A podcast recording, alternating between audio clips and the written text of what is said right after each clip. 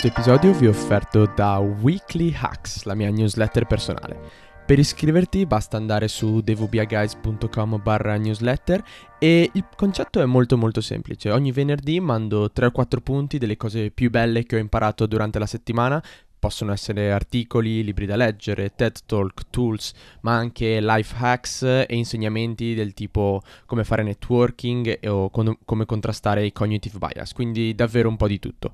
Inoltre, se ci sono novità o promozioni sui corsi che faccio, le condivido sempre prima con i weekly hackers. È diventata una delle cose che faccio più volentieri durante la settimana ed è il mio momento di miglioramento personale e lo è anche per tutti quelli che si iscrivono. Quindi se ti piace il podcast sono davvero sicuro che l'adorerai. Di nuovo è devubiaguys.com barra newsletter e nel momento in cui ti sentirai ispirato ad iscriverti ci sentiamo là. Ciao a tutti e benvenuti ad un'altra puntata di Caffè con i Titani. Qui è sempre il vostro host Alex che parla. Oggi abbiamo una puntata un po' diversa dal solito, infatti è stata davvero molto divertente da girare e la cosa diversa è che non abbiamo uno ma ben quattro titani. Infatti è, è, è, davvero stata incredibile da girare. Allora, i quattro titani vengono tutti da Cisco, quindi eh, sono tutti, diciamo, eh, livelli di alti di Cisco e ora proverò a presentarveli brevemente uno a uno perché eh, altrimenti averlo fatto in puntata era un po' difficile. Allora, il primo è Massimo Malizia che eh, lavora come Senior Integrator, Ma- Integrator, Manager di Cisco e praticamente fa eh, M&A, davvero un tipo straordinario. Il secondo è Luca Gianaschi Zacchi che è Head of Market Development, sempre di Cisco chiaramente, ingegnere gestionale, quindi un grande eh, collega mio. Poi abbiamo Marco Valente che invece è direct- Director Corporate Strategy che a detta sua, infatti lo scoprirete anche in puntata, fa uh, il consulente però all'interno di Cisco, quindi eh, diciamo un po' mondo consulenza e ultimo, ma chiaramente non per importanza, Dario De Santis che è invece product leader. Quindi la cosa bella è che innanzitutto sono tutti italiani, tutti che vivono in America, si conoscono, infatti è davvero bello sentire co- come interagiscono tra di loro, ma soprattutto sono tutti in ambienti diversi che però comunque devono collaborare, infatti si capisce molto bene eh, come eh, si, si, lavora all'interno di Cisco e come è importante la comunicazione l'un l'altro. Tra l'altro tutti e quattro hanno fatto l'MBA, quindi se è una cosa che ti interessa affrontiamo anche quel discorso, davvero è stato un sacco divertente girarlo, e l'unica cosa di cui mi dispiace è che non ho potuto dedicare una puntata ad ognuno di loro perché sono davvero quattro titani pazzeschi e avrebbero meritato almeno una puntata a testa, però dai, magari in futuro lo faremo, quindi banda de- alle ciance, io signore e signori vi lascio ai quattro oh, pazzeschi titani di Cisco. Ottimo, dai, allora possiamo dare ufficialmente il via a questa puntata un po' speciale di Caffè con i Titani. Ragazzi, grazie a tutti di essere qui. Come state? Intanto tutto bene? Tutto da Dio? Caldo? Alla grande. Tutto bene, appena svegliati. Ottimo. Sono... Caldissima nell'estate italiana. Perfetto, anche qua non, non caldissimo. Sì, sì, non caldissimo qua in California. È eh. abbastanza... 28 il giorno e 15-18 la notte. Quindi perfetto. Dai, primavera. Caldissimo, caldissimo qua nel Basso Lazio. Ah, Molto umido. L'impatto con l'umidità è stato devastante, appena Cal- scesi dalle... Ah già, perché tu sei in vacanza in Italia, eh? non avevo capito. Ah, mia, sì. Sono vacanze in Italia. Ah, okay. Esatto, è già stato preso in giro prima, quindi tranquillo per quello. Comunque sono davvero super super contento di avervi qui, appunto è un po' esperimento sociale questa volta, prima intervista multipla, quindi vediamo, vediamo un po' cosa viene fuori. Allora, tutti sanno un po' quello che avete fatto, tutti hanno già capito cosa fate e eh, tutti avete lavori molto diversi, tutti avete background molto diversi, quindi sono sarà una conversazione molto molto interessante. Allora, Dario, partiamo subito con te, così tranquillo per rompere il ghiaccio. E allora, ho visto un po', stalkerato chiaramente no, tutti i vostri profili LinkedIn, ma eh, il tuo è quello che mi ha colpito, diciamo, in particolare per una cosa, no? Perché prima di entrare in Cisco hai fatto un sacco di esperienze diverse. Hai girato un sacco di aziende, hai fatto addirittura una carriera come freelancer, cioè hai fatto un, periodo, diciamo, come freelancer. E poi, cioè, la, la, cosa che più mi ha colpito, diciamo, è il passaggio da freelancer a tornare, no, alla grande corporate, che per me, adesso che sono, che sono freelancer, mi sembra quasi impossibile, no? Quindi, uh, la domanda è, come mai, come hai fatto a finire in Cisco, diciamo, perché hai scelto Cisco alla fine? E cosa, cosa ti sta dando Cisco che tutte le altre aziende non ti hanno dato. E qui employer branding a manetta, cerchiamo di... come vuoi. Perfetto, Beh, innanzitutto un saluto a tutti gli ascoltatori. Eh, poi ecco, il mio problema è stato un imprinting eh, giusto o sbagliato, dipende dai punti di vista, perché ho iniziato a lavorare per la prima volta qua negli Stati Uniti, ho fatto una summer internship. Era il 2005, lavoravo per una piccola azienda che faceva firewall, che poi è stata acquisita da Symantec quando io ero qua. E quello è stato un episodio che mi ha veramente segnato, perché lì ho visto eh, la mia prima azienda che ho visto era estremamente efficiente, c'erano una cinquantina, sessantina di persone a lavorarci, eh, tutti si rispettavano, molto dinamica, gente che è eccitata di, del lavoro che faceva. E, dopodiché sono tornato, ho finito il mio studio e ho trovato un, diciamo, un lavoro, il mio primo lavoro eh, permanente a tempo indeterminato all'ENI. L'ENI è una grandissima azienda, però ovviamente è un po' lo specchio dell'Italia, altamente politicizzata. E a seconda di dove capiti, nelle grandi aziende hai sempre, diciamo, puoi essere fortunato e vedere come un'azienda viene gestita correttamente. Oppure puoi capitare in uno di quei, diciamo, rami dove non è che le cose vadano così tanto bene ed è una palestra di vita in un certo senso. Se, bic- se guardi il bicchiere mezzo pieno, impari um, come non uh, gestire un'azienda. Le, diciamo, tutti i miei salti nel, nel curriculum. Ma e posso chiederti vedi, tu in quale silos, sì. quale delle due esperienze sei capitato? In quella bella o in quella brutta? in quella brutta. Eh, cioè, in, in, realtà io ero nella, in, ero nella, bella campana, il mio boss era fantastico, lo adoro, lo adoro oggi, è stato un grande mentore per me. Però il resto dell'organizzazione intorno era completamente, diciamo, eh, disorganizzata, basso morale. Quindi eravamo un gruppo di giovani, ero parte di un gruppo di giovani illuminati in una campana di vetro in un ambiente, diciamo, piuttosto torbido, come dire. Eh, era, just, era, era, diciamo, il mio intorno, però. E quindi quando capiti un, un, una situazione del genere capisci come non devi gestire un'azienda. Infatti poi sono riuscito a entrare al Bocconi, ho fatto l'MBA là, e dopo l'MBA eh, uno dei CEO che conobbi nel 2005 mi invitò a andare nella sua compagnia qua in, negli Stati Uniti. Quello, quindi la, il mio, il mio, la mia esperienza da freelancer è stata, diciamo, un, un modo per, per, riempire il gap da quando ho finito l'MBA a quando ho avuto il visto, diciamo, quei mesi in cui ho lavorato per uh, accumulare esperienza mentre facevo il visto per arrivare negli Stati Uniti.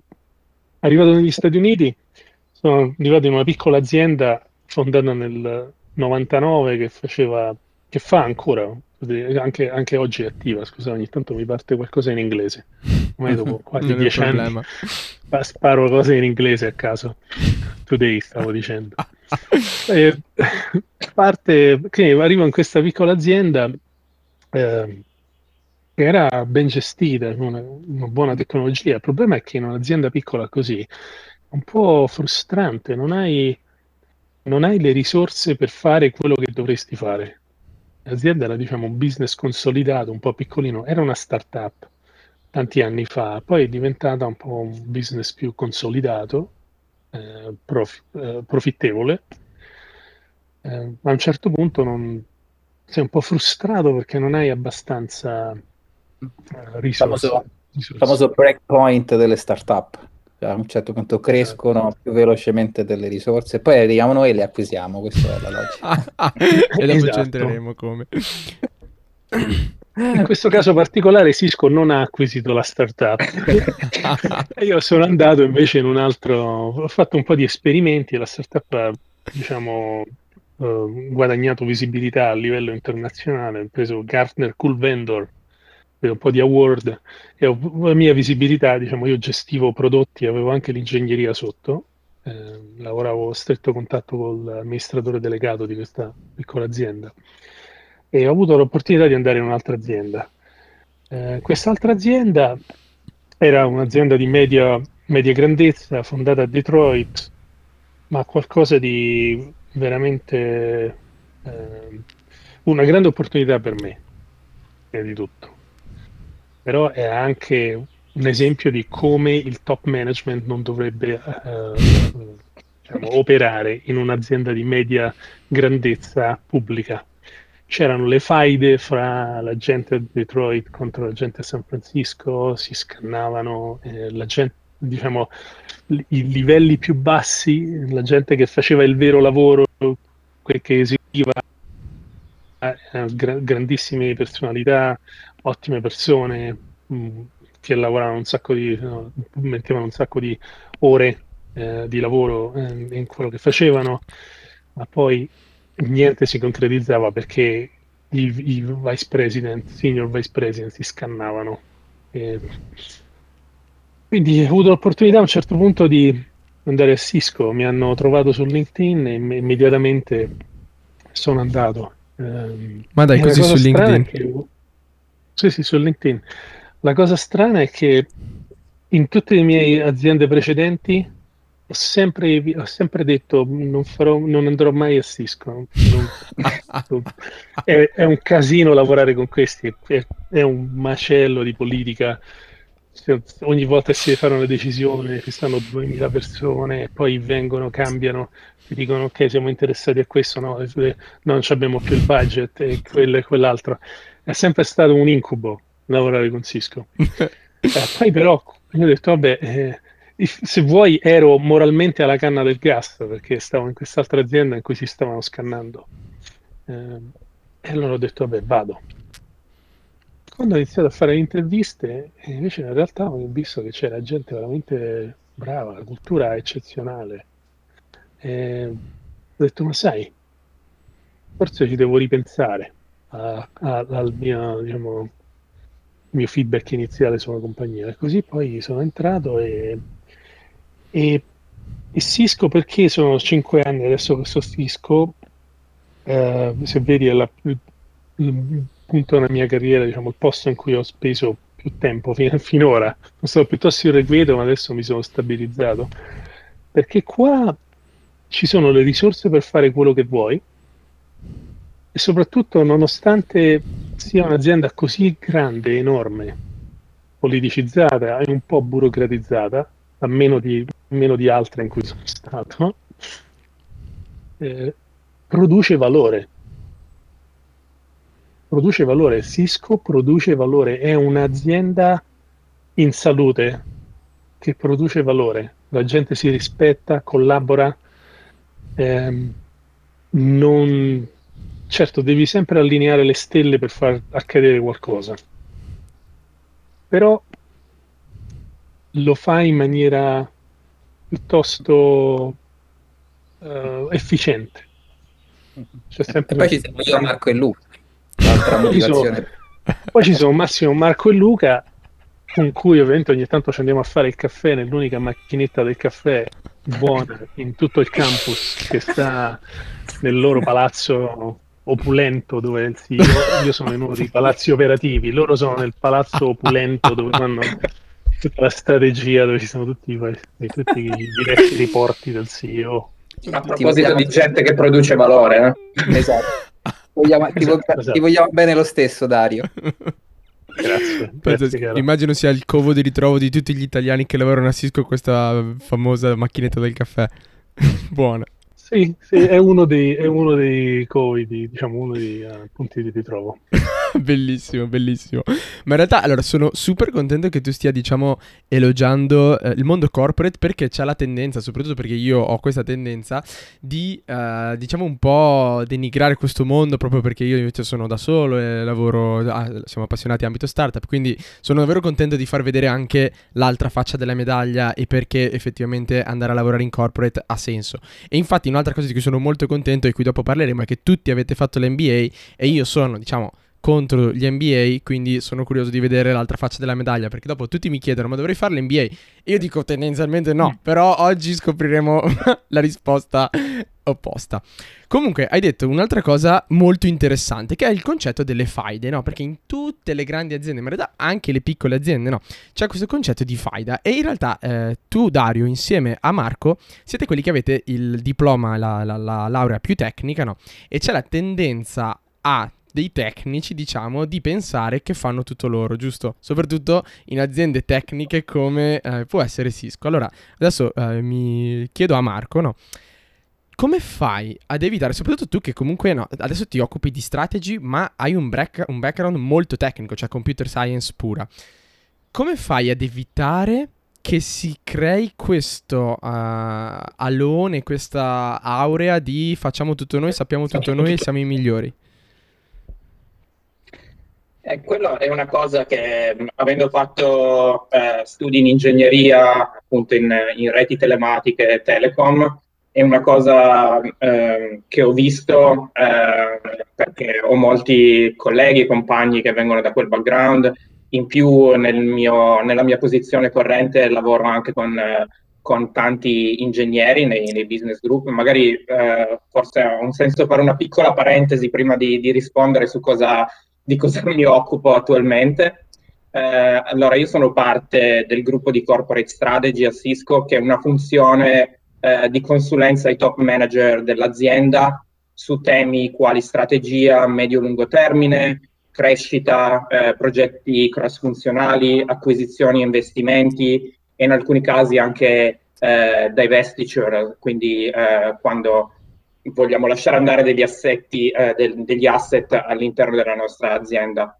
E il mio gruppo opera a livello corporate, eh, il che vuol dire che operiamo a 360 gradi sulle diverse divisioni del business e anche eh, e funzioni come finanza, vendita, eccetera. Ci sono poi in Cisco altri team che si occupano di strategie di prodotto eh, oppure strategie di mercato. E quindi se avete presente, non lo so, aziende come McKinsey, Bain, BCG, Deloitte, eh, potete pensare al nostro gruppo come eh, una sorta di consulenti che però eh, provvedono quella consulenza um, agli executive della nostra azienda, quindi consulenza interna. E, e io in particolare eh, mi, mi, occupo dell'area telecom, quindi ehm, a Cisco c'è una divisione intera che si occupa di fornire prodotti eh, che vanno poi a formare l'infrastruttura di rete più o meno di ogni grosso eh, service provider, quindi come, te, eh, come Vodafone, Team, eh, ATT qua nel, negli Stati Uniti, Verizon, eccetera. Eh, quindi forniamo prodotti a questo tipo di, di service provider e ehm, questo qui per noi è un business che fattura oltre i 5 miliardi di dollari l'anno e io lavoro con il general manager di questa business unit e il suo team eh, in, eh, in, diversi progetti quali appunto strategia, business planning, e acquisizioni, eccetera.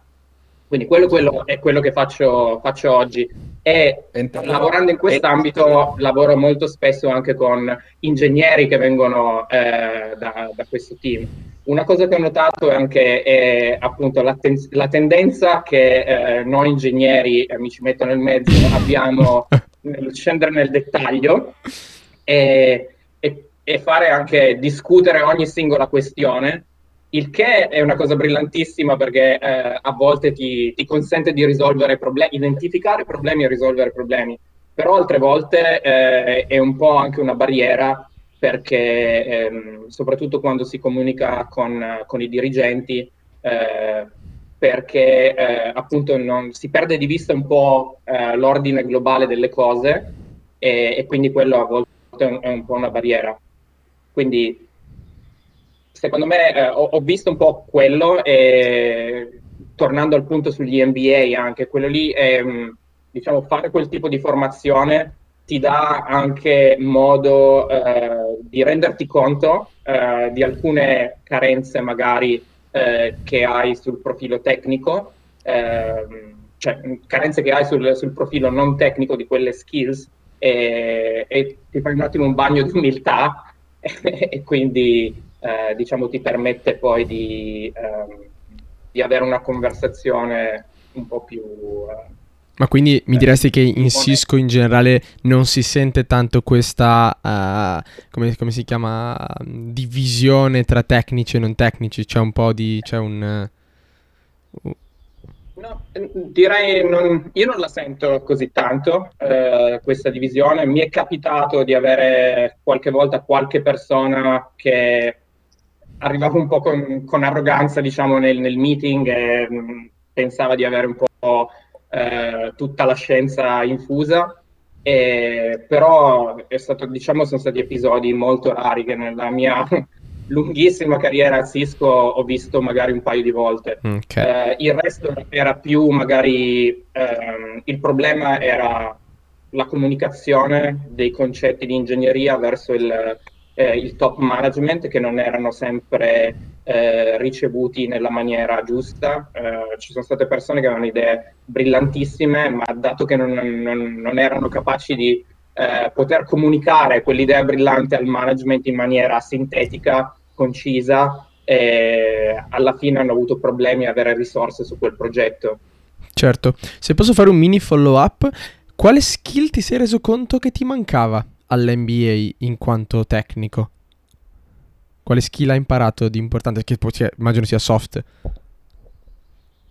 Sì, allora per me non è, non è stata solo una questione di imparare all'NBA, premetto, eh, è stata una cosa che, allora, prima di tutto la skill di, di cui parlo eh, sono, sono, un po' quelle di eh, le soft skill, presentazioni e comunicazione, ma eh, la cosa che, che l'NBA mi ha dato di più non, non, sono state tanto le nozioni in finanza, accounting o le singole materie, è più, eh, diciamo, quello che mi riferisco, che, che chiamo il drive, nel senso, eh, e anch'io adesso mi metto a parlare in inglese, non mi viene la parola italiana esatta per questo, eh, però praticamente il fatto, quella confidenza che, che è stata acquisita dopo, dopo un programma così immersivo e così intenso, perché prima di andare nell'NBA, prima di, di, fare l'NBA,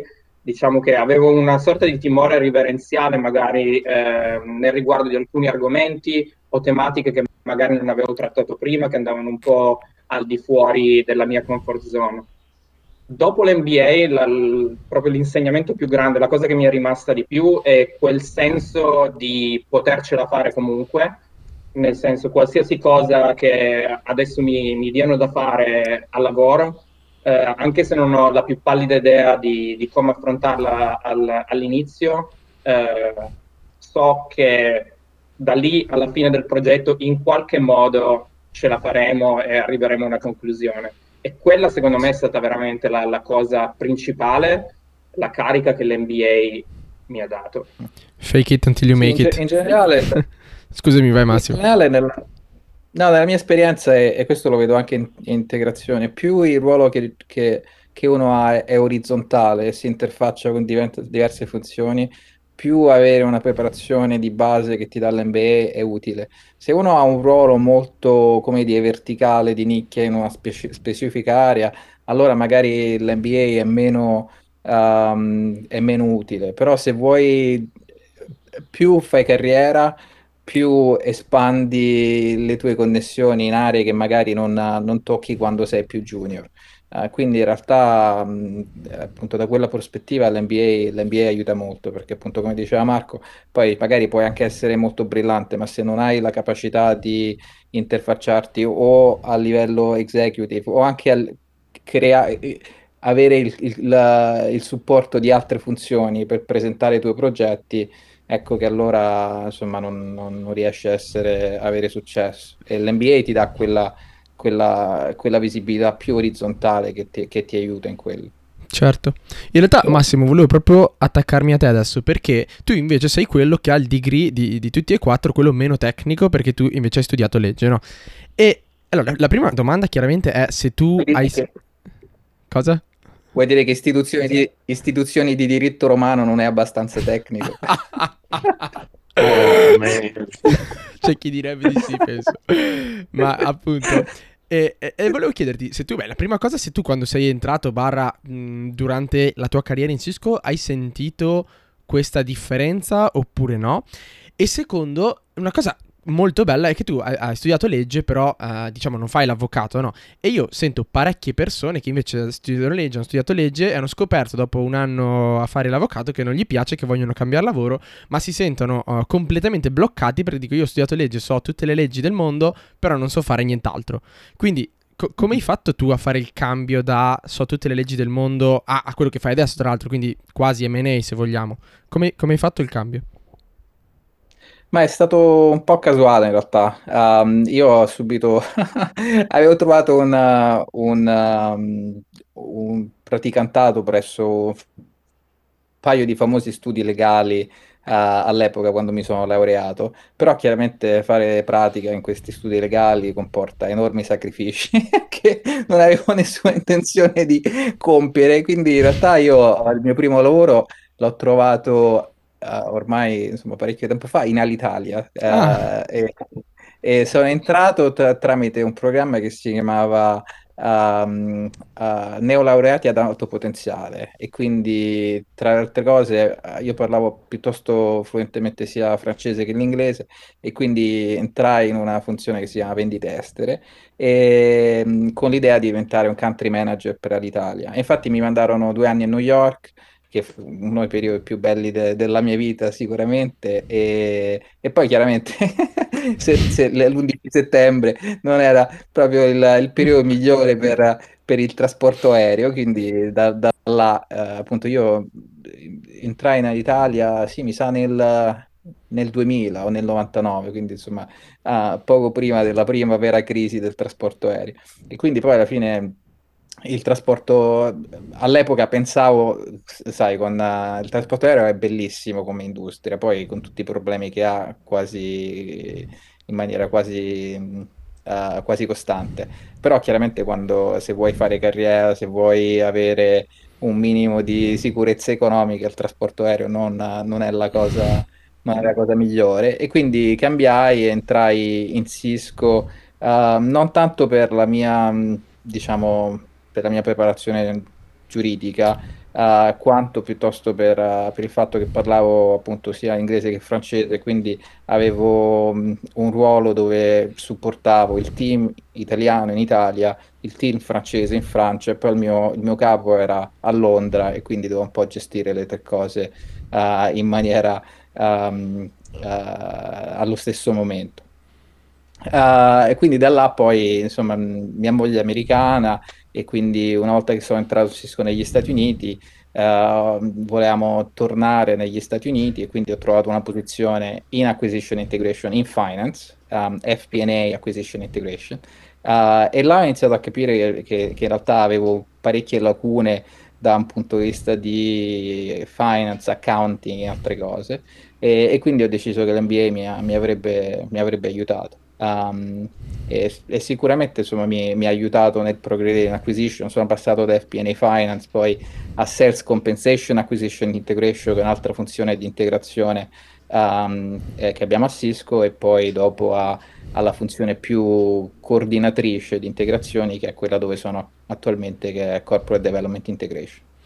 Quindi dici che, ehm, cioè, tra virgolette, n- non ti è pesata la cosa dell'essere uscito da, da, giurisprudenza, perché tu non hai praticamente mai usato le nozioni di giurisprudenza, ma tornando indietro, lo so che è una domanda così, ma lo rifaresti? Cioè, pensi che comunque ti abbia dato quella cosa in più giurisprudenza oppure avresti fatto un'altra facoltà?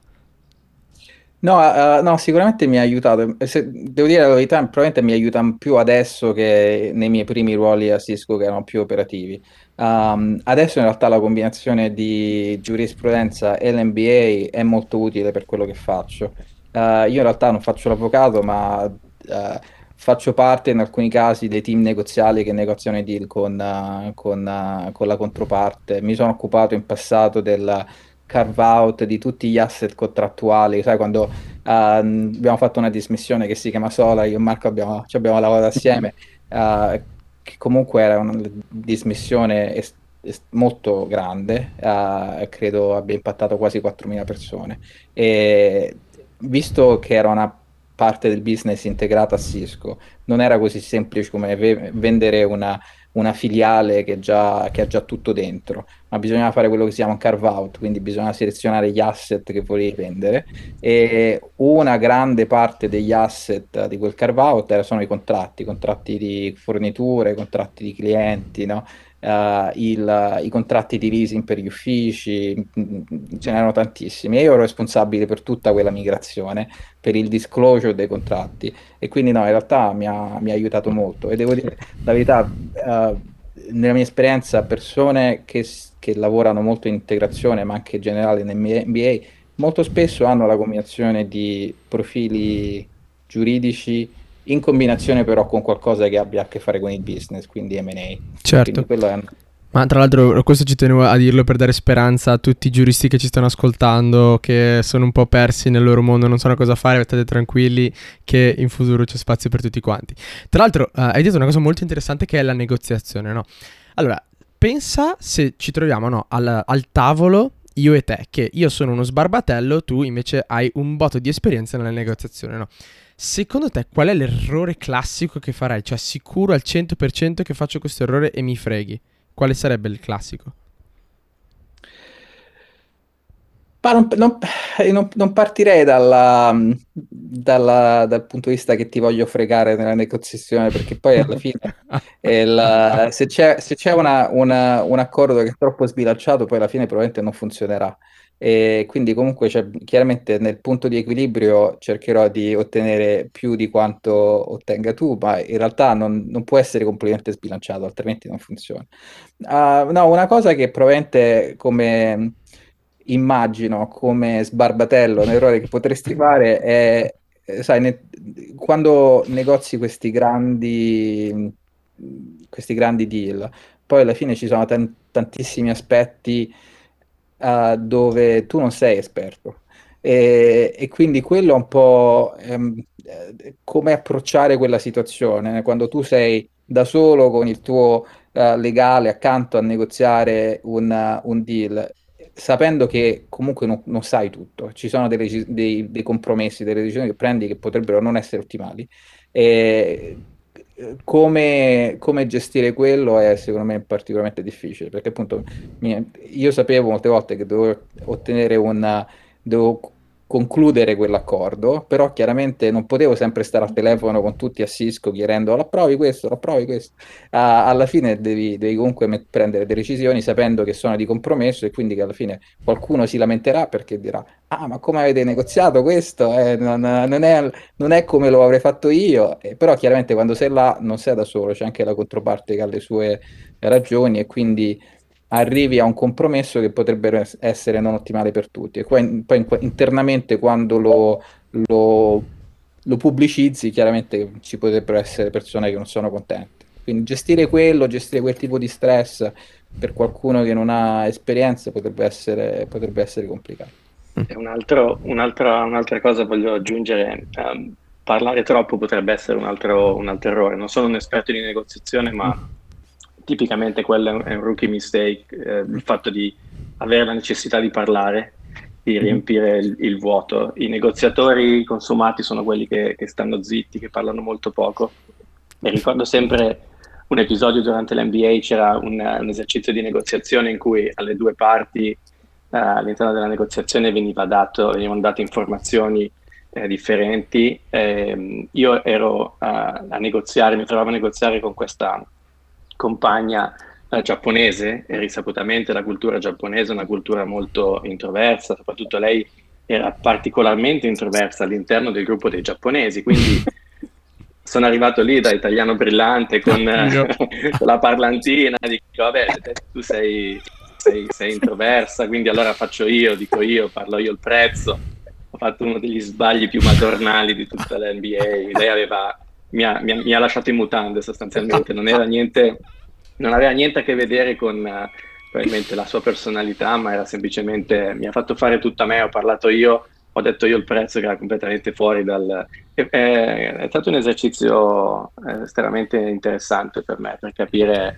eh, l'aspetto di no, eh, cercare di tenere le carte vicine al proprio petto quando si è in negoziazione, non, non necessariamente avere bisogno di riempire il silenzio uh, con, con, parole. Certo, tra l'altro questo mi sembra proprio l'errore che farei io perché anch'io sono il classico italiano con la parlantina pazzesca, quindi sono sicuro che se mi trovassi davanti un Massimo della situazione e non fosse così eticamente corretto come Massimo dice, o dice, di, cioè non si sa, io non ho mai assistito a una sua negoziazione, però eh, mi lascerebbe sicuramente in mutande.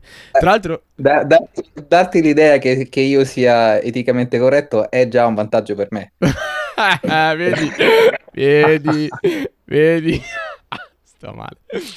Esatto. Comunque, Luca, adesso... un... vai, vai, Dario. No, volevo dire che c'è un altro errore grossolano che di solito si fa in negoziazione quando non sei, quando sei uno sbarbatello eh, senza esperienza che è quello di, conf- di non capire bene il contesto eh, mm-hmm. della negoziazione stessa. Eh, ci sono sostanzialmente due tipi di negoziazione. C'è una negoziazione evolutiva che tu fai perché devi stabilire una certa relazione che deve essere duratura nel tempo e eh, diciamo devi stabilire necessariamente una, una relazione di fiducia con, e, e di condivisione con l'altra parte un, in una prospettiva di crescita insieme. In quel caso non vuoi negoziare a morte come se fosse il tuo ultimo giorno di vita. Eh, altre volte invece, in alcuni casi, per esempio, stai negoziando, sei un amministratore delegato di una startup e stai negoziando un'acquisizione. È la tua ultima spiaggia, a un certo punto lì ti puoi giocare il tutto e per tutto, puoi cercare di massimizzare l'outcome, il guadagno per te come attore di negoziazione. Però se per esempio se stai finanziando un round con un uh, venture capitalist, in quel caso puoi essere evolutivo perché devi spendere anni con un investitore di quelli nel tuo board, devono essere tutti contenti perché il morale del team deve essere, diciamo, deve, deve, essere buono, deve esserci un rapporto di fiducia. Eh, non riuscire a capire a priori dove diciamo i caratter- le caratteristiche della negoziazione e va- le varie posizioni degli stakeholder in, in, in, diciamo, involved, stavo dicendo, eh, che fanno parte della negoziazione, e quello è un errore molto grossolano. Eh, che ha ripercussioni sicuramente Molto bello, molto bello. Questo, questo ottimo spunto. Infatti no, io non ci avrei mai pensato per dire. Ok, Luca, arrivo da te, tra l'altro uh, dulcis in fundo perché so che sei un collega ingegnere gestionale, infatti adesso parleremo solo con te, no scherzo. Allora, in realtà no, eh, un'altra cosa eh, interessante di te Luca è che te, se, secondo me, il titolo più, beh, cioè più altisonante, diciamo, cioè io ho un sacco di amici ingegneri gestionali che vogliono fare quello che stai facendo tu, cioè market development. Cioè, io cioè, personalmente no, però tipo tantissima, tantissima gente. Allora ti chiedo, quali sono le skill più importanti da sv- anzi prima fai un breve excursus su quello che fai perché magari tutti i miei amici dopo uh, non hanno la minima idea di quello che effettivamente fa un market developer che è molto probabile e quindi prima piccolo excursus e poi eh, quali sono le skill secondo te più importanti da avere per essere un ottimo market developer Ma domanda lunga, um, fammi partire da qualche, qualche passo indietro. Um, ti racconto velocemente della mia esperienza, che è un'esperienza un po' uh, atipica, diciamo.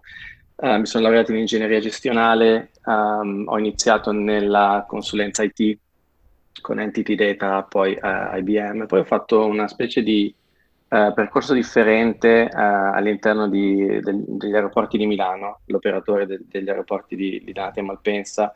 Mi sono occupato di eh, CRM, mi sono occupato di e-commerce, mi sono occupato di innovation e poi eh, ho deciso di eh, diciamo, voler eh, lavorare all'estero. Ero un po' stanco del mercato del lavoro italiano, sostanzialmente ho sempre desiderato un'esperienza lavorativa all'estero e quindi ho deciso di intraprendere un, un MBA che è la, lo stesso MBA eh, eh, che ha eh, Marco all'IMD Business School uh, di, di, Losanna, lì che uh, ci siamo conosciuti. dopo l'MBA sono entrato a far parte di Cisco nella parte di Strategic Innovation e due anni dopo mi sono trasferito negli Stati Uniti, sono negli Stati Uniti ormai da due, due anni e mezzo nella parte di uh, corporate development, corporate development a, a Cisco è, uh, è, venture investment, quindi investimenti in startup e, e, e M&A. E um, il ruolo che, che ricopro attualmente uh, cui, eh, dirigo la funzione di, di, market development all'interno di, di, Cisco Investments e market development sostanzialmente è eh, tutto ciò che um, mi vengo, sto cercando le parole in italiano mobilizzare l'ecosistema. Mobilizzare l'ecosistema significa uh, gestire il rapporto uh, con i clienti per fare in modo che, uh, diciamo, importiamo la prospettiva dei clienti nella strategia di M&A e investimento. Allo stesso tempo sfruttare quelle connessioni con i clienti per introdurre le nostre startup a, a potenziali opportunità di business e l'altro aspetto di market development è quello di gestire in maniera strutturata la relazione col mondo venture capital. Uh, dico in maniera strutturata perché uh, chiaramente uh, abbiamo investitori che, nel nostro team che sono investitori da, da 10-15 anni, quindi hanno un sacco di connessioni nell'ecosistema di venture capital, ma non abbiamo, una, non abbiamo, un approccio programmatico nel gestire queste, queste relazioni. Quindi market development fa quello sostanzialmente, facciamo in modo che ci siano dei, del, delle relazioni solide con, con, tutti i top tier eh, VC e, facciamo, e questo, diciamo, l'obiettivo di questo è di um, aumentare quello che chiamiamo la pipeline, quindi diciamo il flusso di opportunità di investimento per, il, per l'intero gruppo, no? quindi mantenendo un contatto costante con tutti questi fondi di investimento. In, in realtà, um, scusa, eh, no, scusa, dire che eh, quello che fa Marco, quello che faccio io, quello che fa, fa Luca, in realtà ci sono delle, del, dei punti di connessione. Infatti, noi eravamo, eravamo, tutti e tre parti dello stesso team fino a qualche anno fa. Madonna, assolutamente. quindi eravamo assolutamente. qualche. È un, è un, sì. grande, un, grande, commento, ma nel senso che la strategia uh, sulla quale Marco lavora, ovviamente ha delle forti implicazioni sul lavoro del, del team di corporate development perché eh, la strategia in un certo senso viene attuata tramite eh, acquisizioni, potenzialmente investimenti.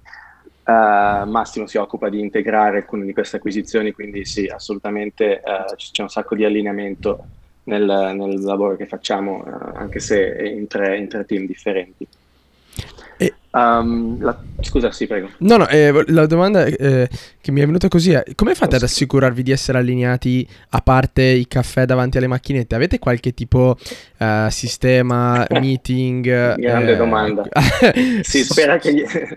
Si spera che, il, che, che il, questa è la parte più divertente. Sì, no, si spera che la, l'allineamento avvenga soprattutto a livello del, del, del top, top, top executive eh, diciamo, no? quindi la, l'allineamento deve essere lì e poi deve andare giù a cascata uh, anche ne, ne, nella, ne, nei livelli di chi poi in realtà compie uh, il, il, il, lavoro. Uh, quindi questa è un po' la complessità di un'azienda di 70.000 persone e forse una delle grandi complessità. Mantenere ah, sì. l'allineamento e mantenere, fare in modo che, la, che tutti remino nella stessa direzione. A Cisco, per aggiungere a quello che Luca ha appena detto, ci sono diversi forum anche per, per garantire l'allineamento. Certo, questi meccanismi non sono perfetti, c'è sempre eh, modo di migliorarli, però diciamo che annualmente ci sono, ehm, c'è una fase di business planning che va nell'azienda e in realtà si svolge proprio in questi giorni in cui eh, i general manager de- delle diverse divisioni visioni eh, presentano ai top executive di Cisco il piano per il prossimo anno, ma anche per i prossimi tre anni di strategia e quindi sono tutti nella stessa stanza, ascoltano le cose in, e in quelle discussioni eh, le principali mosse strategiche vengono discusse. Ci sono poi dei meeting anche annuali di allineamento tra la business unit e, e le vendite ci sono poi quarterly business review, cioè ogni tre mesi eh, appunto ogni, ogni, GM presenta lo stato del business e, e, quale sarà e qual è il trend per i prossimi eh, tre anni. In più ci sono diversi progetti cross funzionali eh, che poi mirano eh, ultimamente a presentare a, all'executive leadership team di Cisco, quindi Chuck Robbins, il CEO e i suoi eh, diretti, più anche a volte alla, alla board eh, di Cisco degli investitori. Quindi ci sono un sacco di questi, di questi meeting e poi eh, però spesso il, il tessuto connettivo eh, diciamo avviene a livelli più bassi tra quelli che lavorano nelle singole iniziative e per quello il caffè è anche molto importante. Assolutamente. È essenziale direi. Esatto, esatto, esatto. Um, assolutamente così. Uh, come dicevo, chi svolge poi il lavoro è importante che ci sia allineamento a quei livelli. Uh, Alex, non so se ho risposto alla tua domanda. Sì, sulla, sulla, hai risposto al primo skill. pezzo. Ah. La seconda domanda è esatto, quale skill, uh, qual è la skill secondo te più importante da sviluppare per chi esce da gestionale e dice ok, voglio fare il lavoro che fa Luca? Ma innanzitutto dipende appunto da, da, dal, da che livello sei eh, nel tuo percorso di carriera. Quando esci devi avere probabilmente più skill tecnici uh, perché vieni misurato su quello e poi più cresci uh, chiaramente devi più spostarti su uh, skill, skill, manageriali e la, la, profondità tecnica può non servire a meno che no, tu non sia veramente in un, in un ruolo estremamente tecnico. Um, solo un commento sulla competenza tecnica per chiudere, um, ne abbiamo già parlato un po' durante il podcast, ma uh, ritengo che in un'azienda come Cisco sia, sia, importante, se non altro, sapere di che cosa stiamo parlando. Abbiamo prodotti, prodotti estremamente tecnici, anche se uh, devi essere consapevole che il portfolio è talmente vasto che non puoi essere un esperto di tutto, cioè non posso sapere eh, tecnologia di collaboration eh, in cui Dario lavora e allo stesso tempo di eh, data center, per esempio, però devo avere comunque un buona, una buona comprensione uh, di, di, di, del mestiere che l'azienda fa e per, per, poterlo fare devo avere un minimo di competenza tecnica. Um, per quanto riguarda il ruolo in cui sono io, io um, probabilmente è una, è una, risposta impopolare, ma più che uh, il preciso skill che serve, è importante capire qual è il percorso, qual è la tua storia che ti porta ad una determinata posizione e come sei in grado di descrivere quella storia eh, in fase di colloquio, no? come riesci a collegare i vari punti eh, della tua esperienza professionale perché quei punti sono rilevanti per il ruolo al quale tu stai applicando. Io ricordo in fase di, di, di colloquio per la parte di, uh, uh, di, Cisco Investments, che è appunto il, il, il venture capital di, Cisco, uh, non avevo necessariamente un'esperienza nel settore, però ero riuscito in un qualche modo a dire guarda io ho uh, questa competenza che l'ho guadagnata facendo consulenza, ho quest'altra esperienza uh, gestendo innovazione per gli aeroporti che mi ha portato ad essere in contatto con l'ecosistema delle start-up. Quindi è più, a mio avviso, una, un, una, un modo di, di descrivere e di rappresentare questo percorso e questo insieme di, eh, di, di, di, bagaglio personale che, che, ti porti appresso, no? piuttosto che il singolo punto. Poi c'è da fare un, un, un, un piccolo commento qui.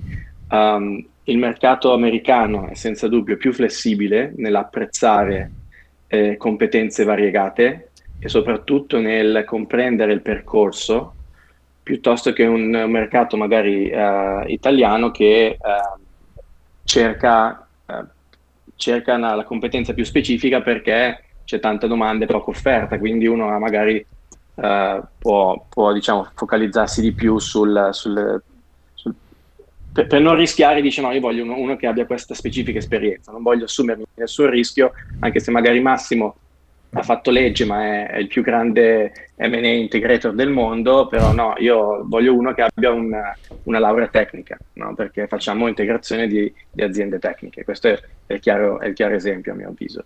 Quindi no. um, questo percorso lo costruiscono quando lo costruiranno le persone che escono dall'università, cercare sempre, secondo me, quando inizi una, una, un lavoro, capire eh, che, eh, che gradino nel tuo percorso questo lavoro può rappresentare sì, no, è, è vero Luca, guarda, ehm, hai col- colto nel segno. La... Ne parlavo non, po- non, tanto tempo fa con, um, con, persone del mio team, la differenza fra skill e experience.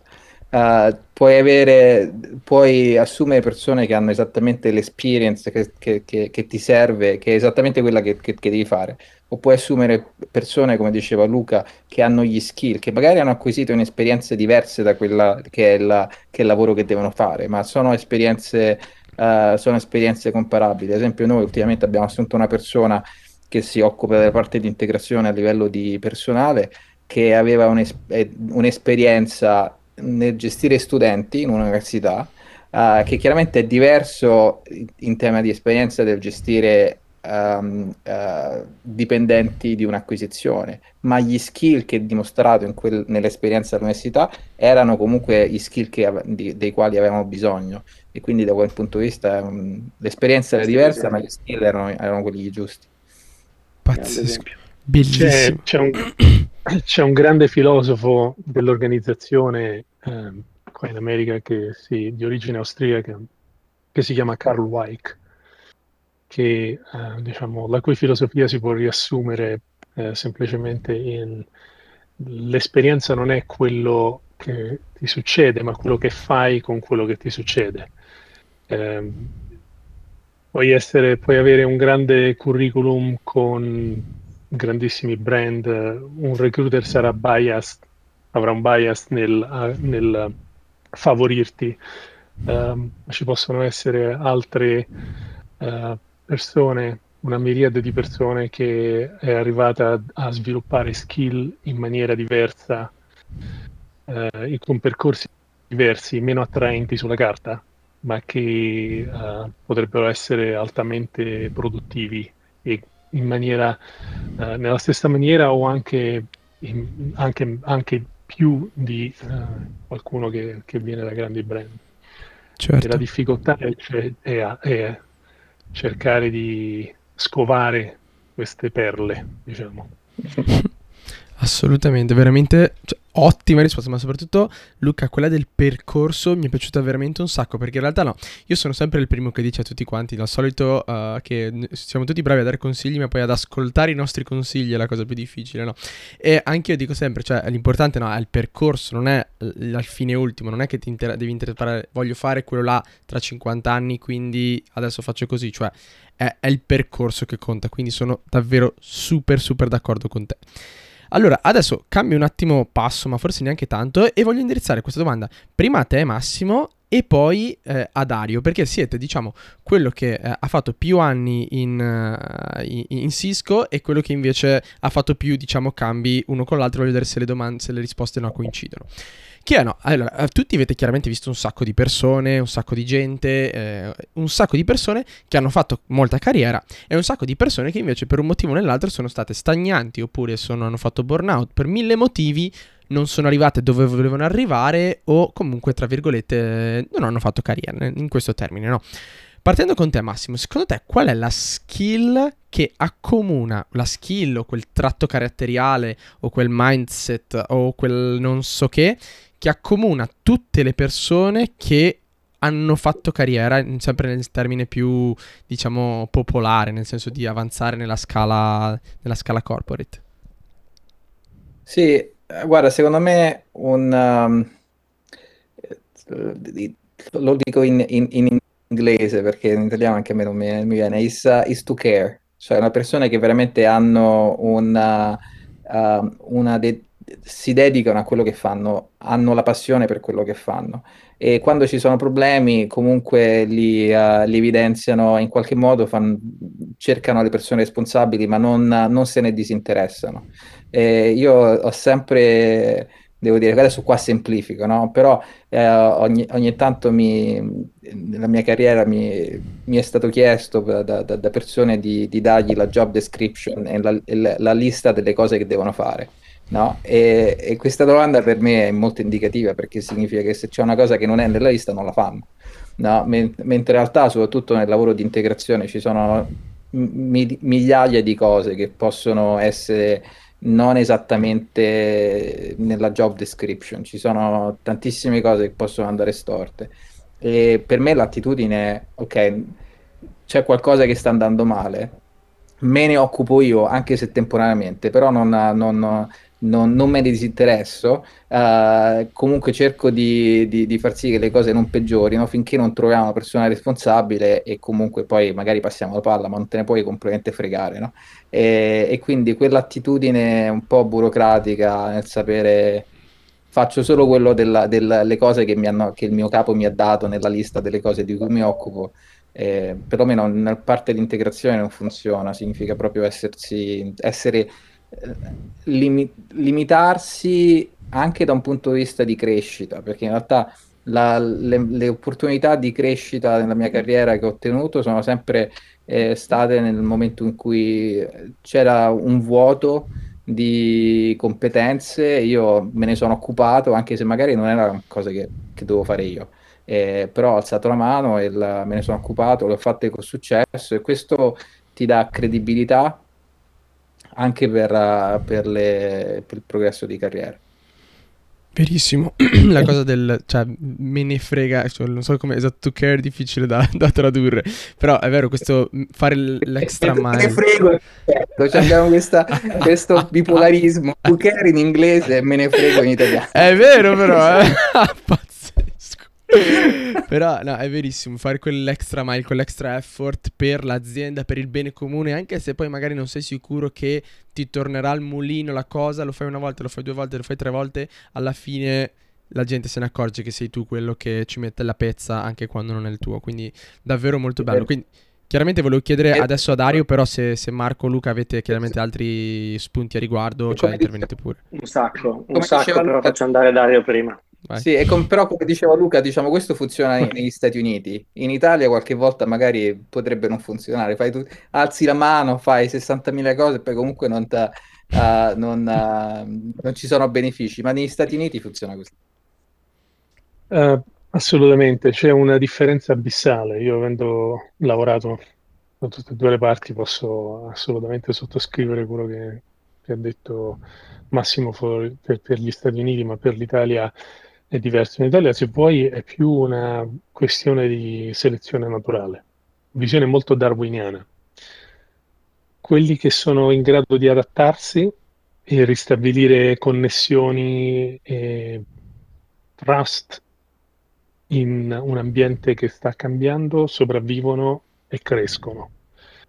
Quelli che inflessibilmente si vedono in una casella inarrivabile finiscono per perire o finiscono per diventare quadri a vita in un'azienda altamente politicizzata, si svegliano la mattina eh, scazzati, vanno al lavoro, fanno il loro lavoro dalle 9 alle 5 di pomeriggio, tornano a casa, mangiano e si vedono la partita.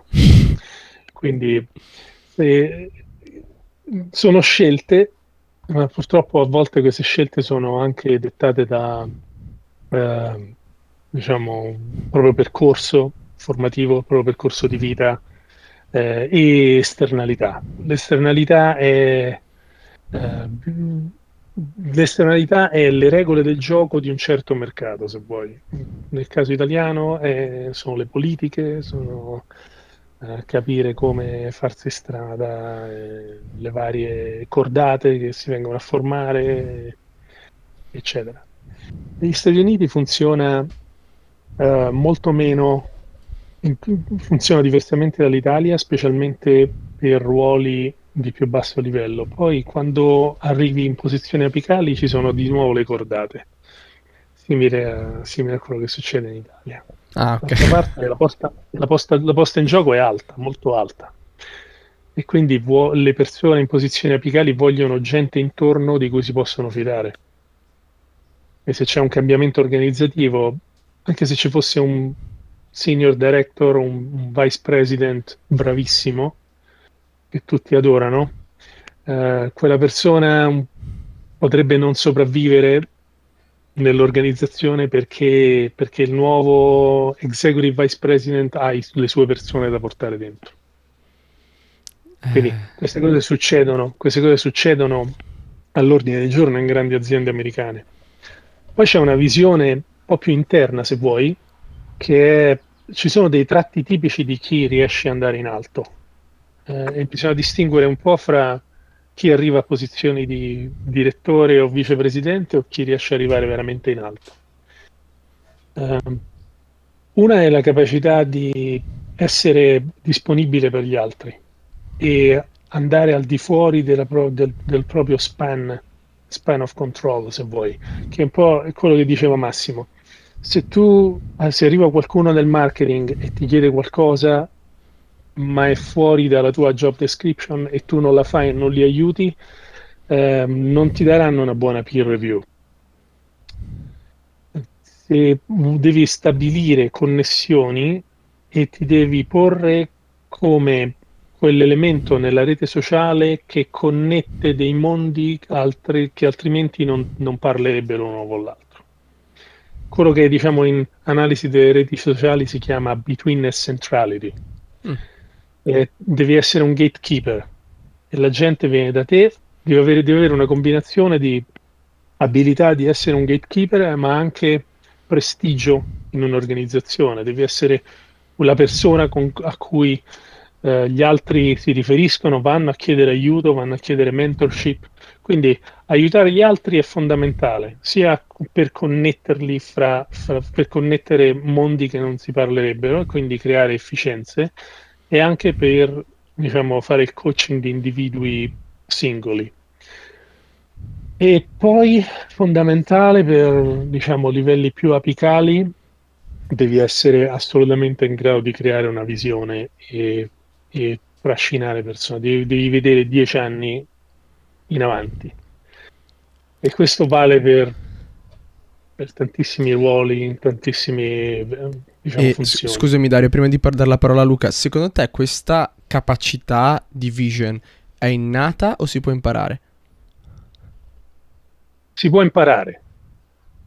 Si può imparare. Secondo me è ovviamente funzione di passione, intelligenza eh, di una persona, ma è anche eh, una questione di eh, occhiali con cui filtri la realtà, abilità di vedere le cose. E questo si riconduce a, al discorso iniziale che hai fatto tu sull'NBA. Tu non credi nell'NBA, ma pensa, pensa, pensa a questa dinamica. Okay? Immagina tu ti piacciono le start-up, giusto? Certo. È molto interessato. Okay? Immagini che se sei un founder senza uh, un MBA. A un certo punto, in un modo o nell'altro, durante il tuo percorso di carriera, nei primi 18 mesi, 24 mesi della tua startup, dovrai toccare ogni singolo argomento che, viene, che ti viene eh, insegnato nell'MBA e devi sviluppare quelle mappe cognitive nella tua mente al volo mentre stai gestendo una startup e ehm, cercando di alzare soldi perché hai un burnout rate che richiede eh, un investimenti immediati. Ecco, così muoiono le startup.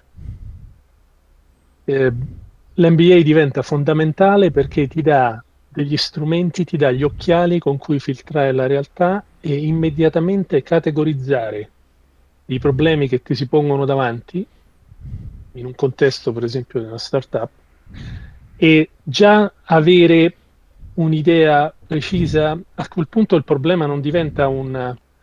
Uh, no, hai un problema, non diventa una cosa insormontabile con cui devi fare ricerca, eh, non diventa un, un tema che devi scrivere, ma è una risposta a scelta multipla. Sai già quali sono le alternative che hai. Non devi ricercare, distillare, crear, creare quella conoscenza in te per, per, una, per, prendere una decisione. Ce l'hai già pronta lì, sono A, B o C.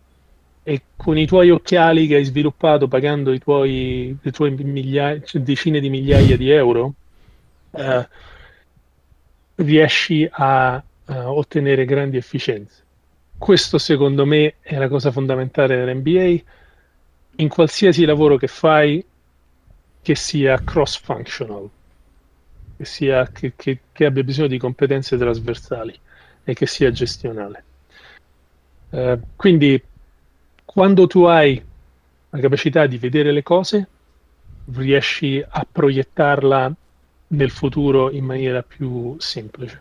riesci a capire, riesci ad avere una visione del futuro che è più sostenibile, che riesce ad anticipare certi andamenti di mercato e capire se ci sono i presupposti per un business che sia sostenibile economico nel lungo termine. Davvero molto bello, ma infatti io sono venuto apposta, ho voluto toccare apposta l'argomento NBA perché è sempre davvero interessante scoprire cioè, l'altro punto di vista. Infatti non voglio dire che ho, ho, già la pagina aperta con un NBA per iscrivermi, ma quasi. No, davvero, davvero molto molto bello. Scusami Luca, tu avevi qualcosa da dire, mi sembravi interessato, sono sicuro che è super interessante la cosa sul chi fa carriera e chi non fa carriera.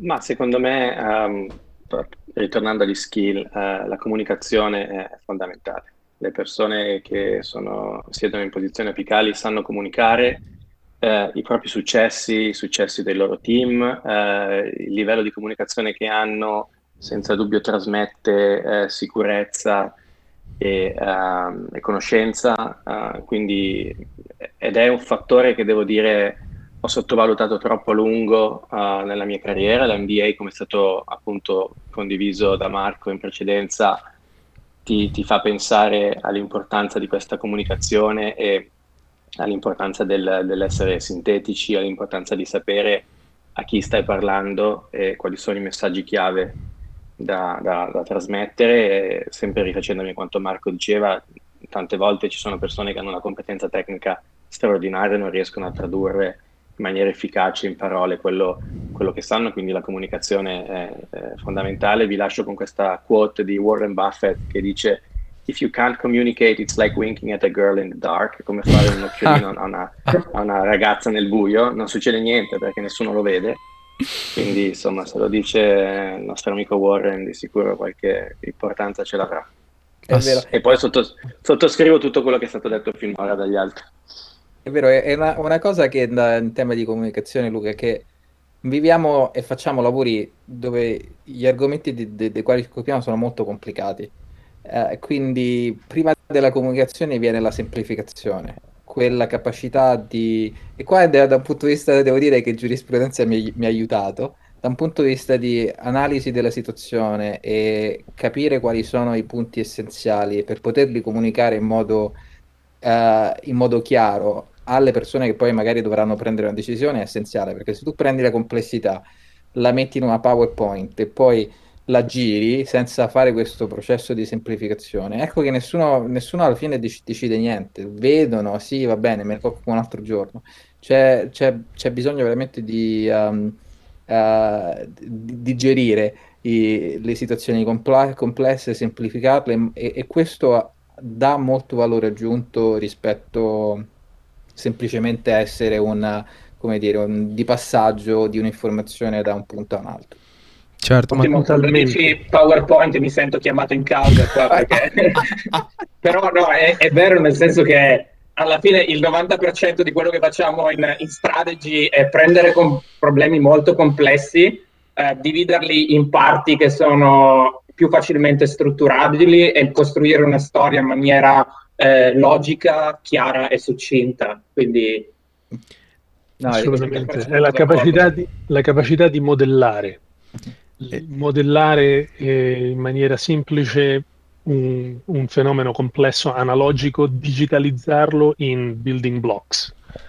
Tra, tra l'altro... e, e comunicarlo. Certo, ma tra l'altro Marco infatti volevo uh, toccare te perché appunto tu tra l'altro facendo tra virgolette no, il consulente sei quello che comunicazione è la cosa più fondamentale perché puoi fare tutte le analisi più belle del mondo ma se poi il cliente che vabbè in questo caso è la stessa azienda ma è comunque diciamo eh, il tuo interlocutore non ti capisce eh, è un problema, quindi immagino, e soprattutto te, tra virgolette, è ancora peggio perché venendo da un background tecnico, la parte di comunicazione, immagino che sia stata un po' quella più difficile da, da, costruire, come dicevi prima, no?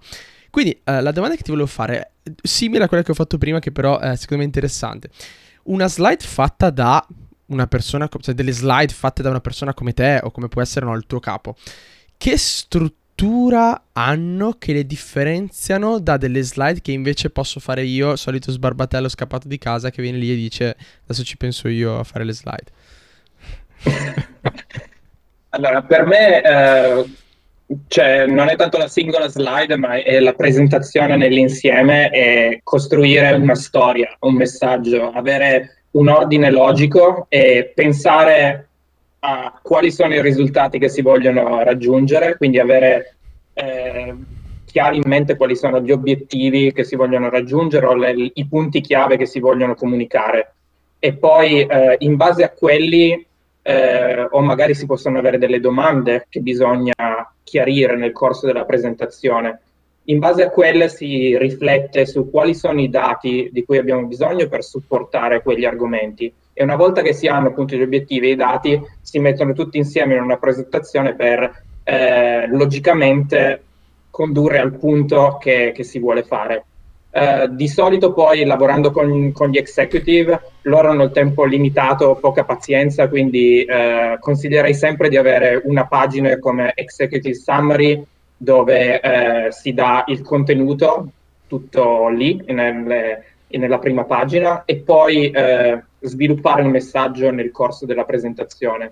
Però io sono, eh, sono d'accordo con, con col team qui che sono molto favorevoli alla semplificazione, quindi di solito um, uso slide piuttosto semplici, dove nel titolo si dà sempre il messaggio chiave della slide e, e poi utilizzare dei, molto dei, delle grafiche, per, uh, perché altrimenti uh, se si arriva con una slide che è piena di, di testo, spesso e volentieri la gente non uh, neanche si prende la briga di, di, di leggerla perché c'è troppa informazione quindi secondo me eh, un overload di informazione eh, va un po' a scapito del messaggio che si va eh, poi a, a che, si, si, che, si vuole, che, si, vuole, far passare.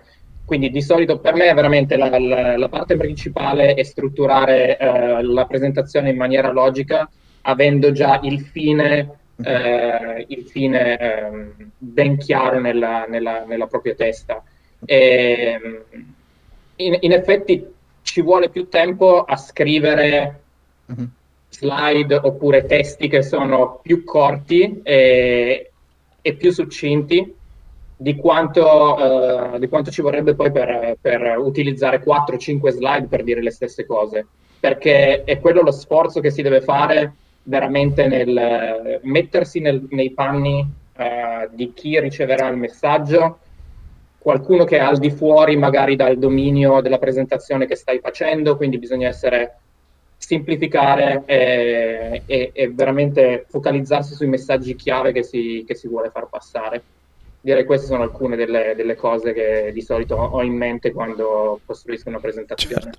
No, hai detto una cosa super importante perché tra l'altro non mi ricordo se era Mark Twain o qualche presidente americano che diceva eh, se devo fare un, un, discorso di 5 minuti mi ci vuole un giorno per prepararlo, se devo fare un discorso di mezz'ora mi ci vuole mezza giornata per prepararlo, se devo fare un discorso di 3 ore sono pronto adesso perché la capacità di comprimere un concetto complesso come appunto quelli che dovete fare voi in pochissime parole, pochissime slide per far passare il messaggio è davvero davvero fondamentale. Quindi no, sono super d'accordo. E, e tra l'altro, cioè, io ti chiedo queste cose proprio perché in realtà, cioè, le persone che, eh, che, ci stanno seguendo, che ci stanno ascoltando, sono quelle che poi sono gli operativi sulle slide, no? E, e che quindi la loro capacità di comunicare il messaggio che magari gli è stato dato male da un senior manager, un senior partner, gli hanno detto fai questa slide con questo messaggio, già non hanno ben chiaro il messaggio, più non sanno come mettere giù bene le slide ed è, un disastro questi poveri, questi poveri cristi.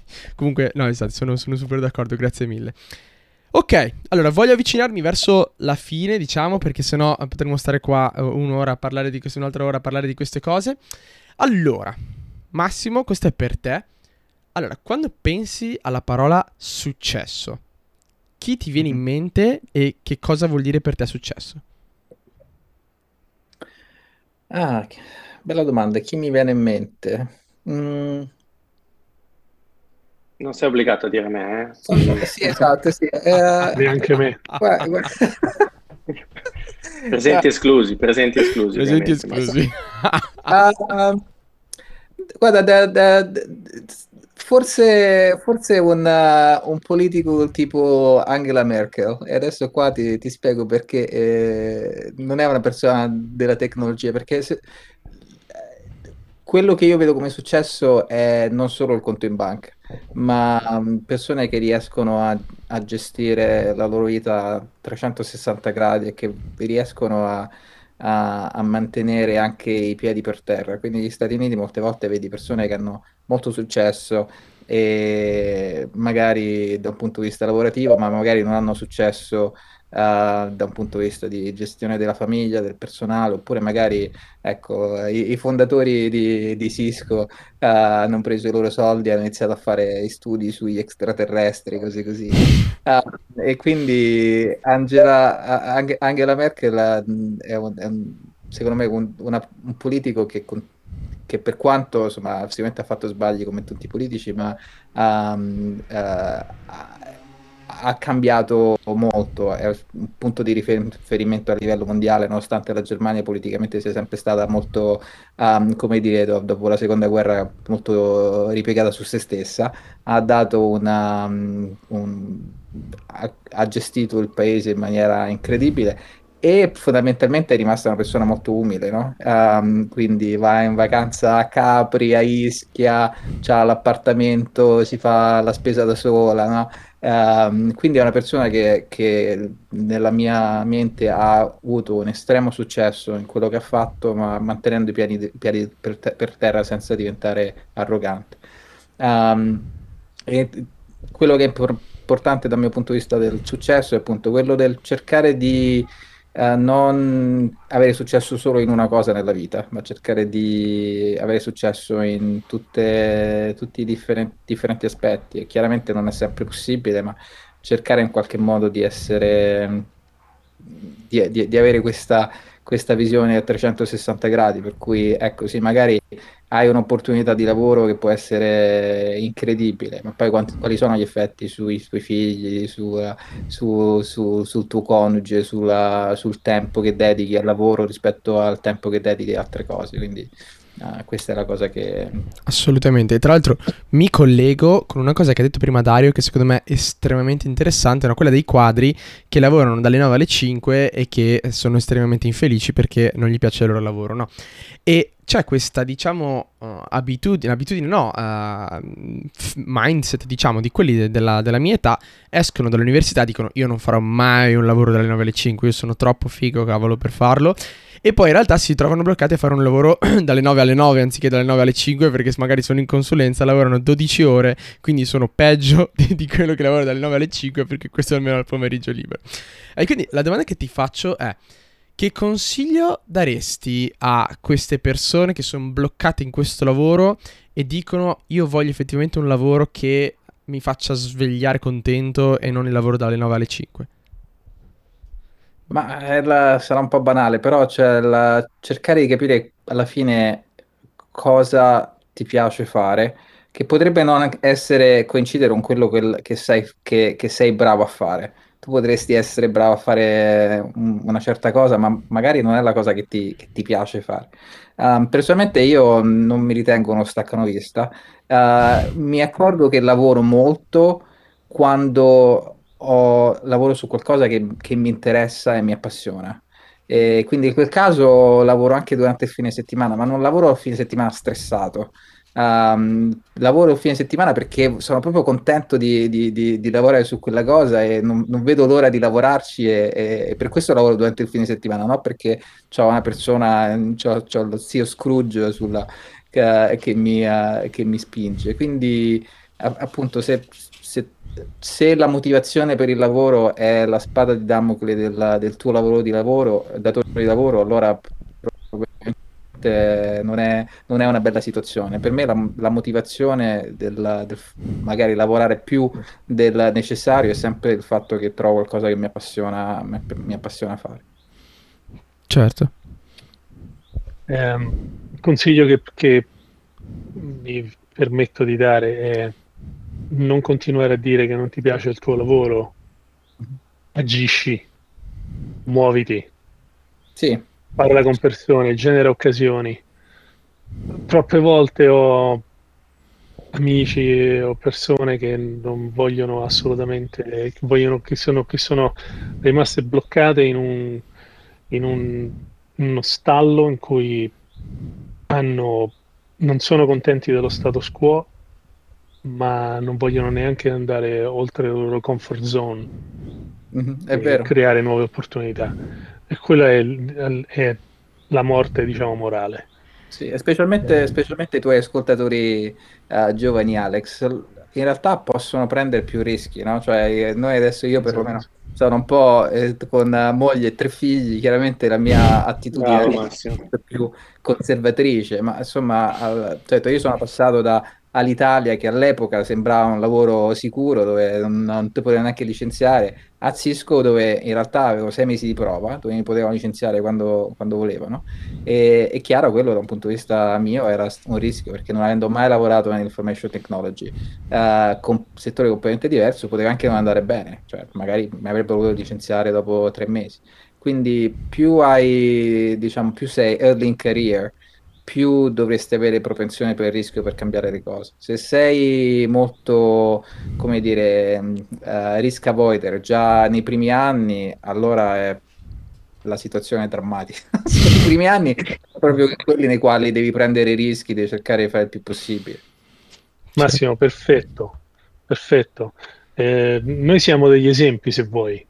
Io ero all'ENI contratto a tempo indeterminato ci sarebbero state persone disposte a uccidere per prendere quel, quel posto. Eh, eppure ero così infelice che ho deciso di andarmene, tutti, tu, tutti contro ovviamente, ma che fai? Sei pazzo, lasci il lavoro, lascio il lavoro a tempo indeterminato nella, grande, nella più grande azienda italiana in un settore eh, che non morirà mai, l'energia, e, eccetera, eccetera. E se vedo adesso dove sono arrivato e vado a parlare con le persone che mi dicevano ma che fai? come mio padre, oggi mi danno ragione. Oggi, oggi mi dicono eh, avevi ragione, quindi seguite le vostre passioni, prendetevi i rischi, eh, non pensate che eh, 6.000 euro al mese è vo- il vostro obiettivo, perché potete fare miliardi se, vo- se volete. È tutta una questione di mindset.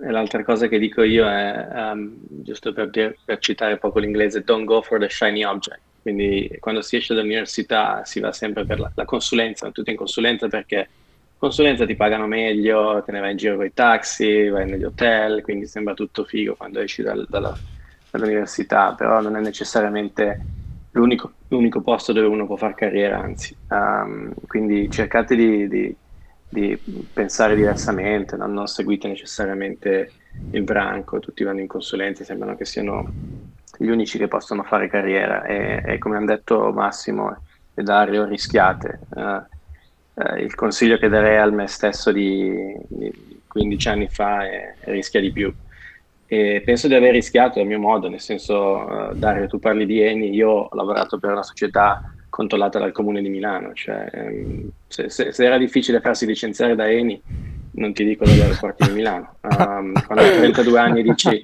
a 32 anni con una figlia di 4 mesi dici vado a fare un MBA in Svizzera, mollo tutto per un anno e poi, poi si, boh, si, vedrà. Uh, penso di aver rischiato. Um, col senno di poi avrei dovuto rischiare prima quando ne avevo 25. Quindi questo è il consiglio che mi sento di dare. Eh, tutto si può rischiare ad ogni età. Scusami. Giusto. Sì. Si può rischiare ad ogni età. Eh, l'importante è che prendere rischi calcolati, quindi se Massimo vuole far partire la sua startup domani, lo eh, può fare. Ci, sì. sono, ci sono dei cuscinetti ci sono del, diciamo, dei, dei, modi per, per, non avere rischi economici. Poi sicuramente Massimo avrà accumulato un sacco di, di, di risparmi durante gli anni, quindi può, può prendersi un sabbatico e fare quello che vuole. Lo sai, io sono una formichina.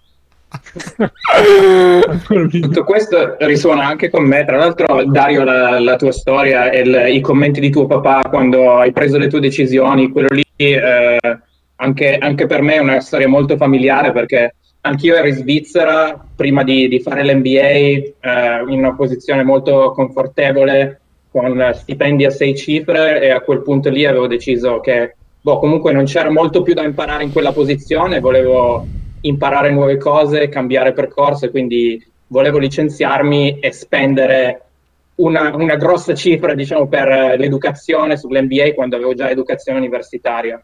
Mi ricordo il commento di mio papà, è stato molto succinto, ma tu sei scemo.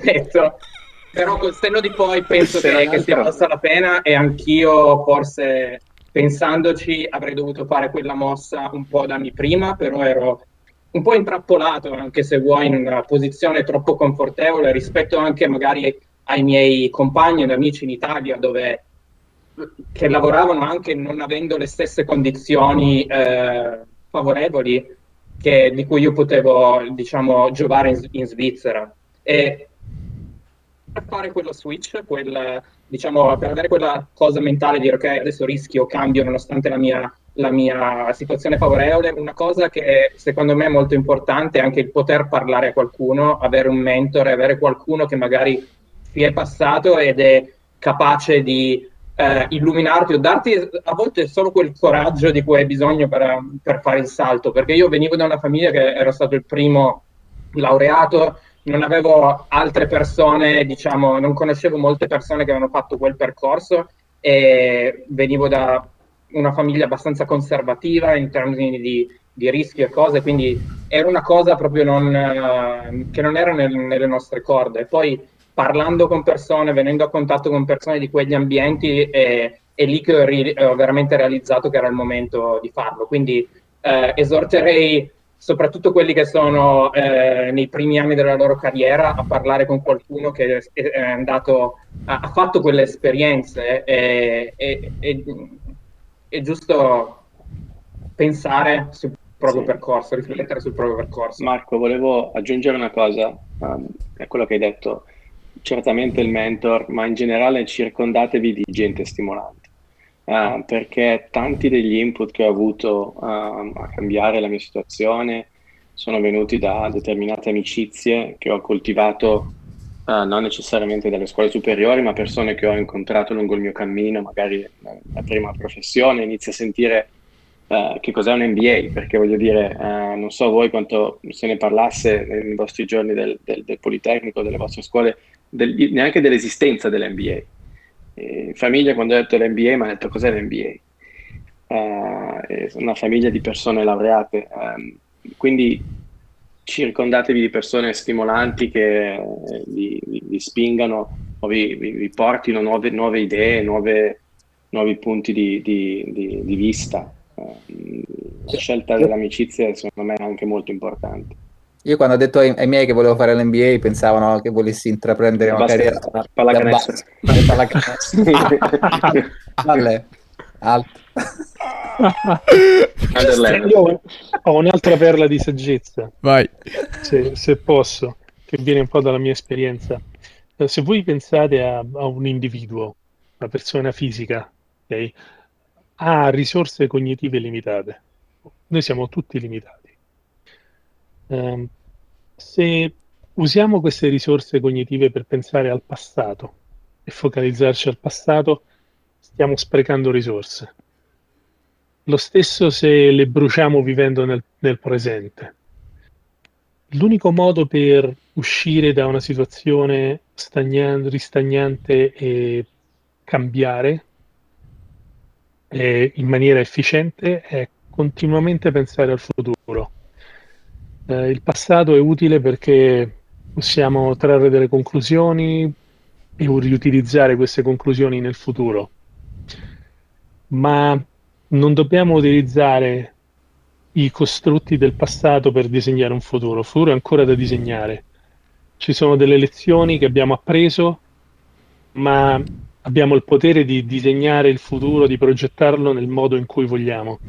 E se spendiamo tempo, passiamo le nostre giornate a pensare al futuro e abbiamo un obiettivo, abbiamo una visione di dove vogliamo arrivare come persone, come famiglia, come quello che vuoi, come organizzazione, poi lo sforzo che fai oggi non è uno sforzo perché è focalizzato a raggiungere quell'obiettivo.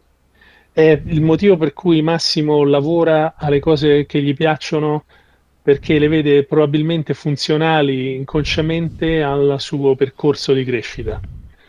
Eh, adesso non voglio parlare per te, ma io la vedo in questo modo. Um, no, no, è vero.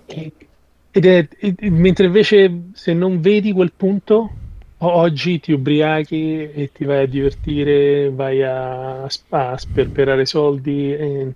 io arrivo alla fine della giornata e se non ho fatto almeno un passo verso i, le, i miei obiettivi mi sento male, mi sento realizzato. Sento un vuoto che devo colmare, che non ho fatto il mio dovere. Sì, ho lavorato nove ore al giorno, ma non ho, non, ho, uh, non sono avanzato nel mio percorso.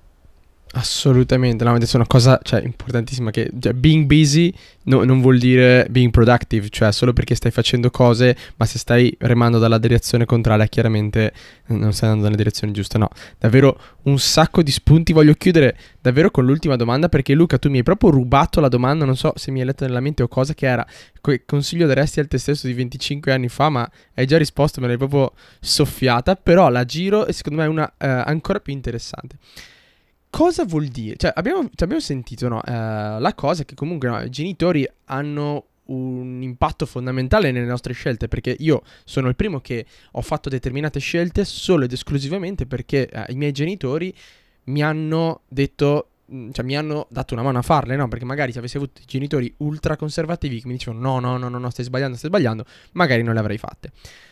Allora chiedo a te Luca, e dopo chiaramente anche per tutti gli altri, eh, cosa vuol dire per te essere un buon genitore? Come ti stai impegnando per essere un buon padre? Mazza, una domanda da milioni di dollari. Um, Aspetta, secondo, ti stiamo secondo... poi, poi, lo giriamo a tua moglie, Luca. sì, infatti a, a, mia, a, mia, figlia quando sarà grande, così possiamo fare il fact, fact checking. Uh, secondo me boh, eh, il genitore deve dare gli strumenti, deve mostrare le, le, le differenti scelte che sono davanti a te. Non bisogna essere dogmatici, bisogna cercare di Uh, soprattutto di um, ragionare con i figli, ad esempio quando sono in età da, da prendere delle decisioni tipo la, do, quale università andare, cercare di mettersi uh, nel mindset di, quel, di quell'epoca, non uh, ho fatto il Politecnico 25 anni fa e quella è la scelta che uno deve fare. Eh, più facile a dirsi che a farsi, però quello è secondo me um, lo sforzo che cercherò di fare io e di uh, non essere appunto dogmatico nel dire eh, no, questa università non vale oppure no, devi per forza fare l'università, cercare anche come genitori di informarsi perché tante volte diciamo ai nostri figli uh, stiamo dando consigli anche a persone più giovani, hey, dovete informarvi, parlate quando cercate un lavoro, chiedete, poi magari noi stessi uh, nel ruolo di genitori non necessariamente uh, ci confrontiamo a sufficienza su, um, su, alcune tematiche che possono avere un impatto per i nostri figli, quindi mantenere una, una, mente aperta, um, fornire ai figli gli strumenti per poter scegliere eh, non essere dogmatici e cercare di informarsi per poter eh, consigliare con una mentalità del tempo e non basandosi su degli schemi che, che uno si è eh, costruito, che si sono formati in, in 25 anni di, di, di, professione lavorativa. Davvero bello, non essere dogmatico, che... non essere dogmatico, proprio mi è piaciuto tantissimo, anche perché dopo un po' eh, diciamo, down a notch è un po' anche l'essere mentor, no? Cioè, anche per quello è un po' essere un genitore già di livello inferiore, chiaramente, però anche questo, informarsi sulle scelte, non dire a qualcuno, no, no, molla tutto e fai startup, perché magari se non è il momento corretto, non è la persona corretta, quella è, è un consiglio terribile, no? Quindi... Io... Scusami, vai. Sì, sono d'accordo. No, no, sono d'accordo. Dico l'ultima cosa aggiungo. Io penso che a volte penso a me stesso e e mi viene da dire eh, io vorrò che mia figlia e che mio figlio abbiano un progetto.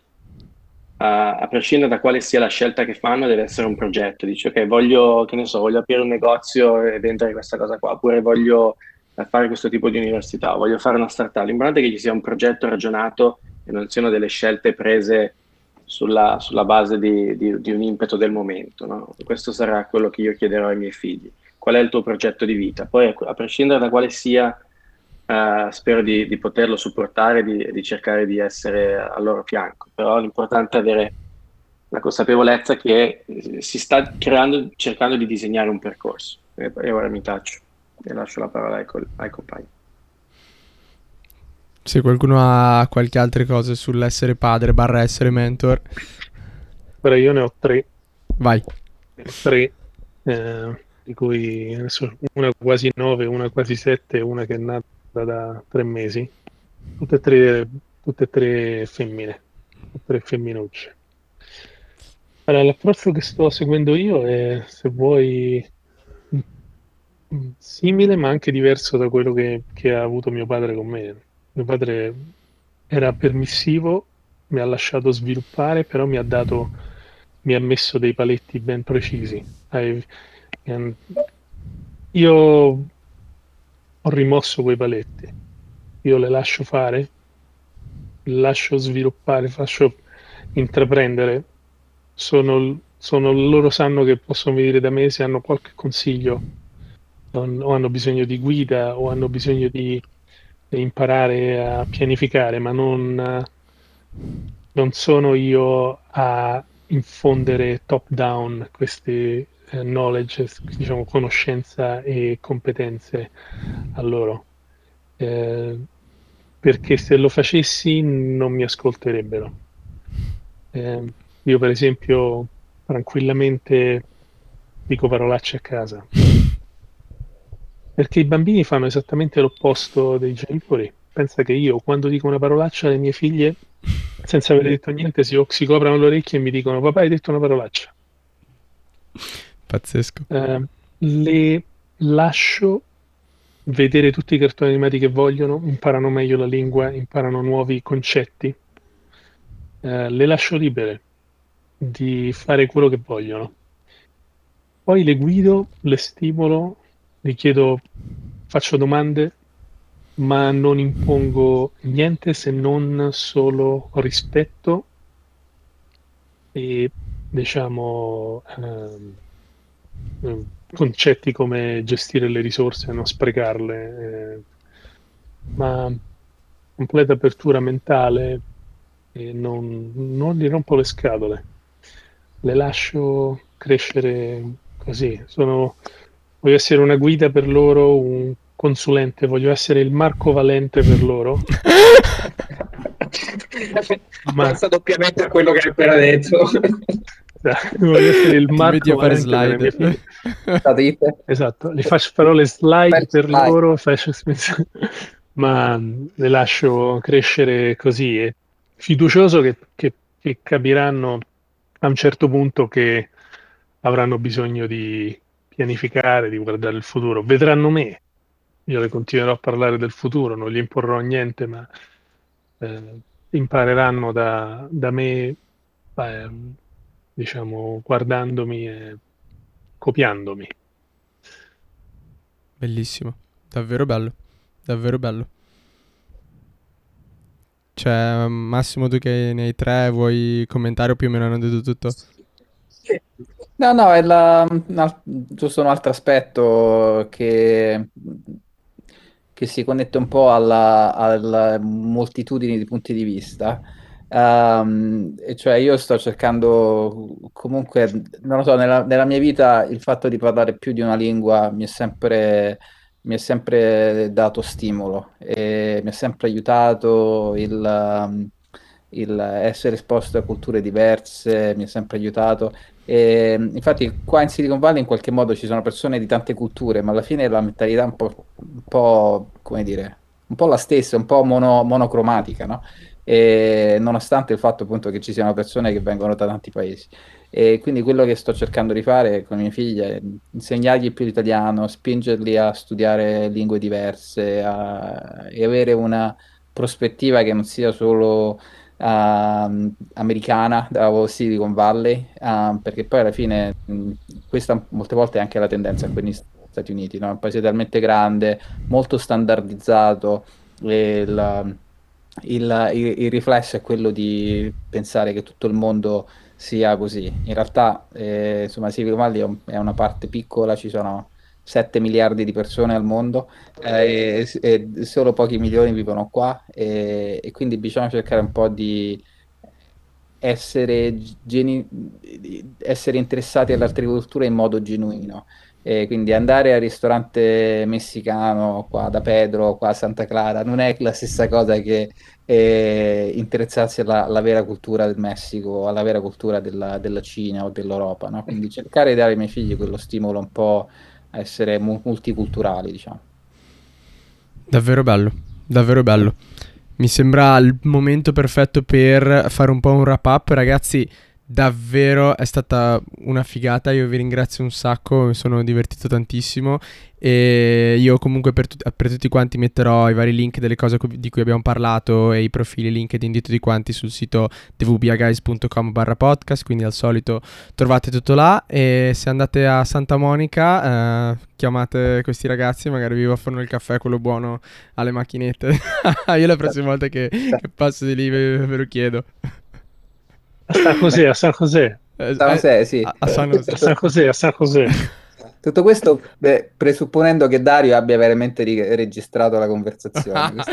no, però, dimenticato. No, però, eh, vedi qua, io dico sempre, cioè, anzi c'è un Yoko Willink che è un ex Navy SEAL che dice sempre Two is one and one is none. Quindi io ho qua un backup che sta registrando anche io, però chiaramente è sempre meglio eh, Bravo.